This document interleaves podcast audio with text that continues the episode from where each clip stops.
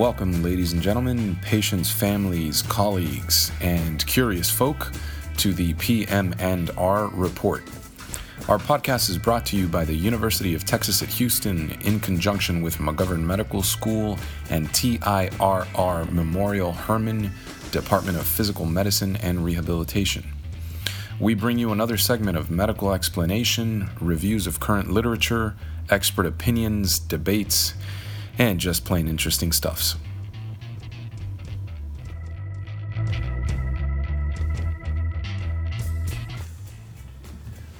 Welcome to PM&R Report. We are a podcast documenting grand rounds that take place at UT Health's Department of Physical Medicine and Rehabilitation. We explore the latest trends, controversies, and advances in the world of PM&R. Today we'll be discussing using brain imaging patterns distributed through space and time with machine learning to detect and track Parkinson's disease and to guide endovascular stroke therapy. Today we have Dr. Luca Giancardo, who currently is an assistant professor at the Center for Precision Health at UT School of Biomedical Informatics. He has a background in computer science and has a particular interest in machine learning, computer vision, image processing to extract computational biomarkers from images and signals. He has a particular passion to find unmet medical need and to build translatable technologies to fill those needs. Thank you very much for the for introduction. Uh, so tell me, what is machine learning? Okay, what is machine learning? Machine learning is essentially a set of uh, techniques or algorithms that allow a computer to learn from uh, from data.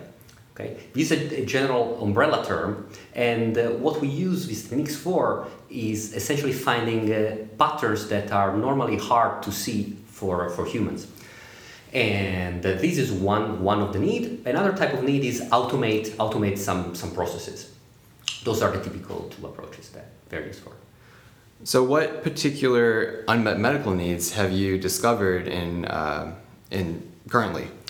So, uh, my talk today was about finding uh, uh, patterns, temporal patterns, and spatial spatial patterns. And this is more the methodology standpoint. But then this methodology allows us to uh, tackle medical needs into Parkinson's disease, Alzheimer's, and the stroke. So Parkinson's disease or, or Alzheimer's have a long prodromal phase in which people undergo a neurodegeneration that is very, very hard to measure. So what we're trying to do is using the brain images to quantify these, uh, these, these neurodegeneration. This will help clinical trials, for instance to find you know, people that uh, are going to develop Parkinson's in the future and stop this progression. Because if you have no way of measuring if something, if you are improving or not, you have no way of testing if these drugs work or not. So, for instance, you're saying that um, before the development of obvious clinical signs of Parkinson's disease, we might be able to capture um, these these people, people who may be at high risk of developing Parkinson's disease, use their brain imaging using advanced uh, an MRI, apply it to an algorithm, and actually see if yes they would develop Parkinson's disease or no they might not. Is that correct? This is this is correct. Uh, there are a couple of caveats. so the uh, one caveat is that for finding like this in a general populations that will be very hard mm-hmm. because we cannot do imaging on every every, every single person. Also uh, there are also other other approaches like uh, PET imaging or some other type of assays that you know could could work as well. So it's a, in a holistic approach. What we're trying to do is what we've shown that by using specific imaging approach we can we indeed can measure these um, these changes and, and this is important once people are enrolled in clinical trials. And then you see, you know, are you getting better or are you getting worse? For actually identify people in the general population, we will need different type of approaches. I think. So currently, what are the for this particular type of um, for this particular type of research? It looks like you have to get images from earlier on and then also images from later on. What's the, the time difference that we're usually looking at in terms of before and after pictures? So we tested our approaches with uh, around six months and one year to finding if we could see progression patterns. But uh, the methodology is essentially agnostic on, on time. What we're able to do is, yes, with these around six months, one year, we were able to find, uh, to find changes in the prodromal phase. Okay.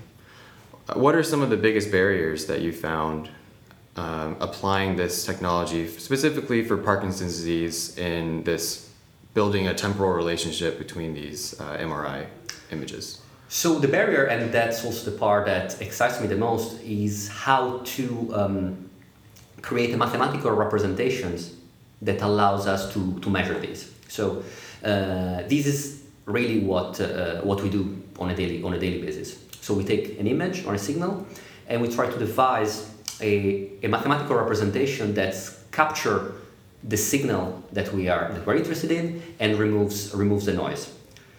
Uh, this is easier said than done because mm-hmm. nobody really knows what the, the, signals that are good are. So what we have to do is trying to use all the things that might make sense and keep it keep it general, keep it the representation general enough, so that allow will allow the machine learning algorithm to learn from it.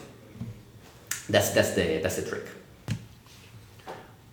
So, have we discovered how to find uh, find people who are at high risk of developing Alzheimer's disease in the general population using any of these techniques?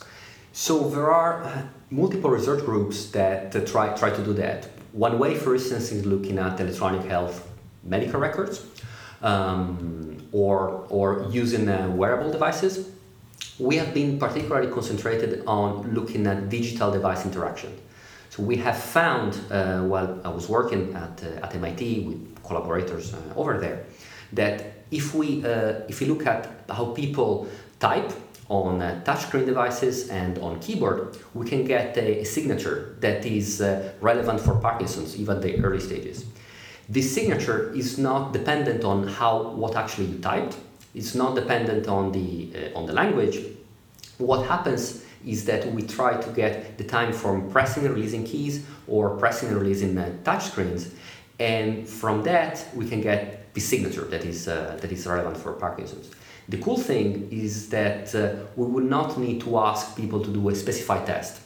What we did is we have various publications that, that we, um, we track in the background what we normally do on Facebook while writing a report or a text message. And then from that, we can capture, capture the signature. And this is an active area of research that we are, we are pursuing. Wow, so you're actually able to measure the time that it takes for someone to press a button, hold it on the screen, release it, and that actually becomes a little bit of data that you can use, gather it from a lot of different people, and actually extrapolate some kind of themes or, or trends. This is, this is correct. This is called keystroke keystroke dynamics. It's not some the keystroke dynamics idea is not something that I invented. It was uh, even one century ago. Uh, people using telegraphs were able to detect who was using uh, who was what. Uh, this was called, I think it was called the fist of war because they could tell if uh, there was an enemy sending a telegraph message because the style was was different. So it has been known that wow. we all have different patterns what we what we have found is that there is also a signal that is um, that we can extract regardless of who we are for, for Parkinson's disease. And this is pretty uh, pretty interesting because Parkinson's disease affects your fine motor skills of your of your hand. We want to expand that to uh, Alzheimer's disease and cognitive cognitive components because we think that you know this type of technology has uh, you know a lot of, a lot of potential. Wow, I feel I feel like that is using using data that no one else really pays attention to and applying it to uh, applying it to medicine at its finest. Okay.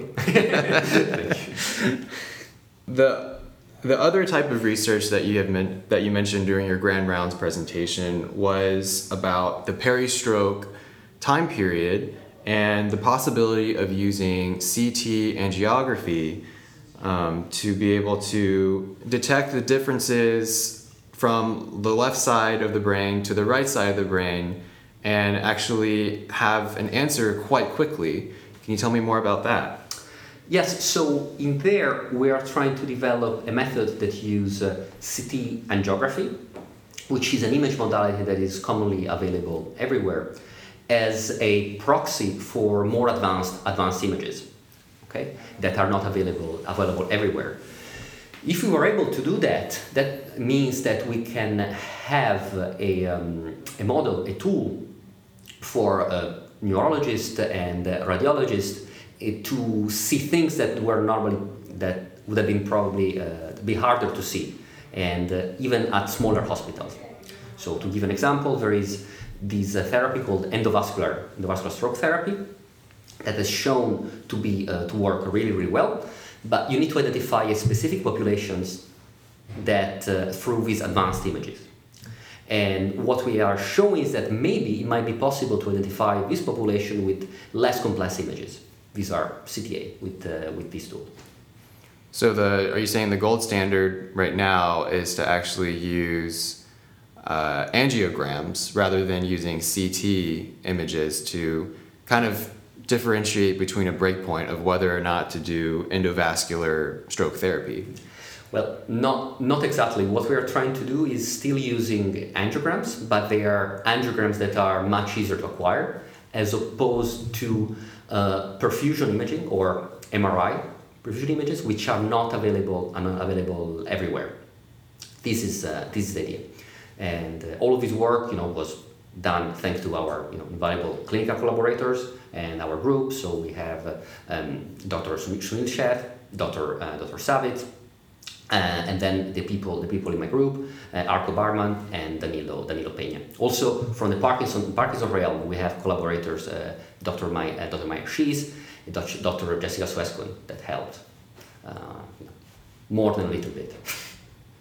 Do you feel that we could be using machine learning algorithms and brain imaging to prognosticate in our population that we see in rehab? For instance, with brain injury, specifically, a lot of the times it's traumatic brain injury, uh, or possibly patients who have cancer and have undergone systemic chemotherapy.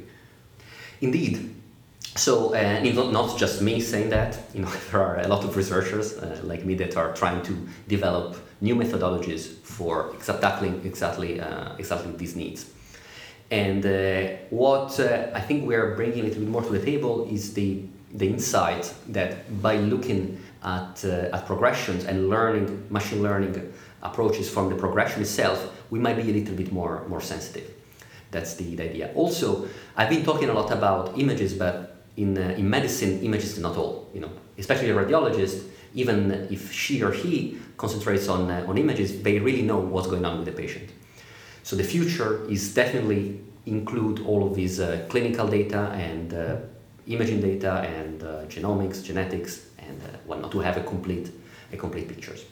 Having said that, uh, for building clinical tools, you have to work with what is available. So if you have a source of data that allows you know to, to predict something and it's you know it does more or less you know what, what you need to do, you probably want to stick to stick with that. Specifically with the use of CT angiograms and using that to detect symmetry in the brain and seeing where portions of the brain are not getting blood and where other parts are getting blood.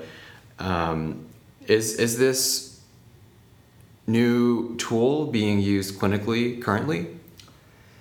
So, um, our what we want to do is to use um, our, our models and to apply it in the, with the clinical data in the real time and we have uh, uh, we have a grant for doing for doing that. What we are going to do is trying to see if we include these models in the in the clinical pipeline, and we're going to turn it on and off. These models are going to send uh, it's going to send alerts to the stroke team and to the radiologist, and we're going to see if these alerts will allow to shorten drastically the uh, the time for, for action for the actual for the actual therapy.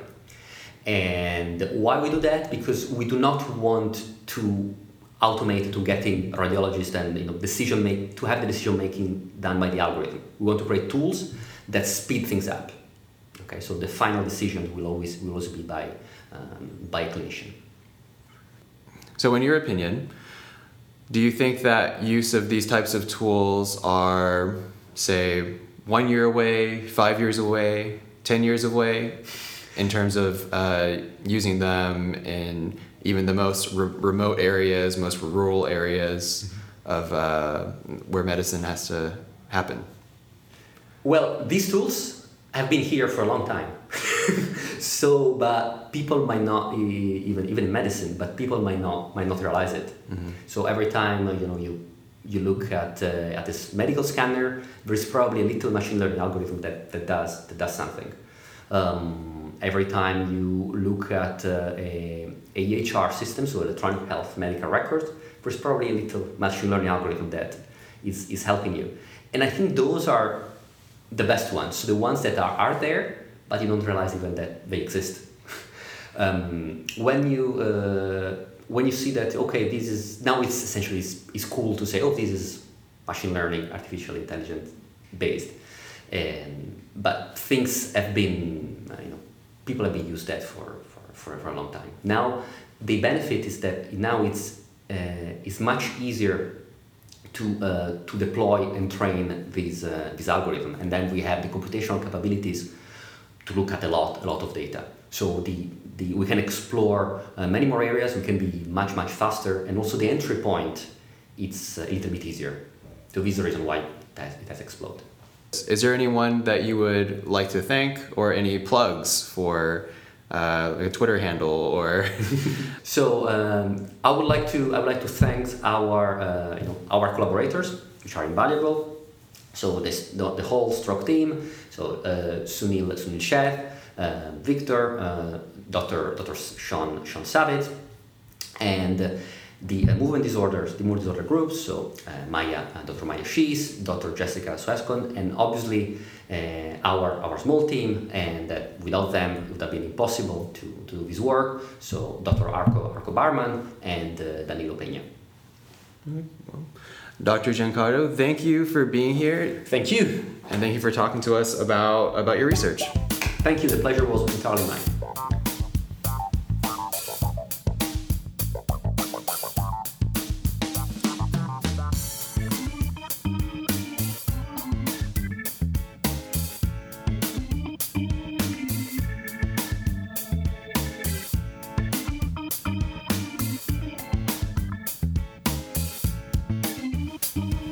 Ladies and gentlemen, as we close another session of our podcast, I would like to make it clear that we make every effort to broadcast correct information. We will double check facts and assertions, but we do ask our listeners to realize that medicine is a constantly changing science and an art. One physician may have an entirely different way of doing things from another, and any views expressed are solely those of the person expressing them. We welcome any comments, suggestions, and correction of errors. We do not accept any money, services, or sponsorship otherwise from pharmaceutical, supplement, or device companies. By listening to this podcast or reading this blog, you agree not to use this podcast or blog as medical advice to treat any medical condition in either yourself or others, including but not limited to patients that you may be treating consult your own physician for any medical issues that you may be having. This entire disclaimer also applies to any guests or contributors to the podcast or blog.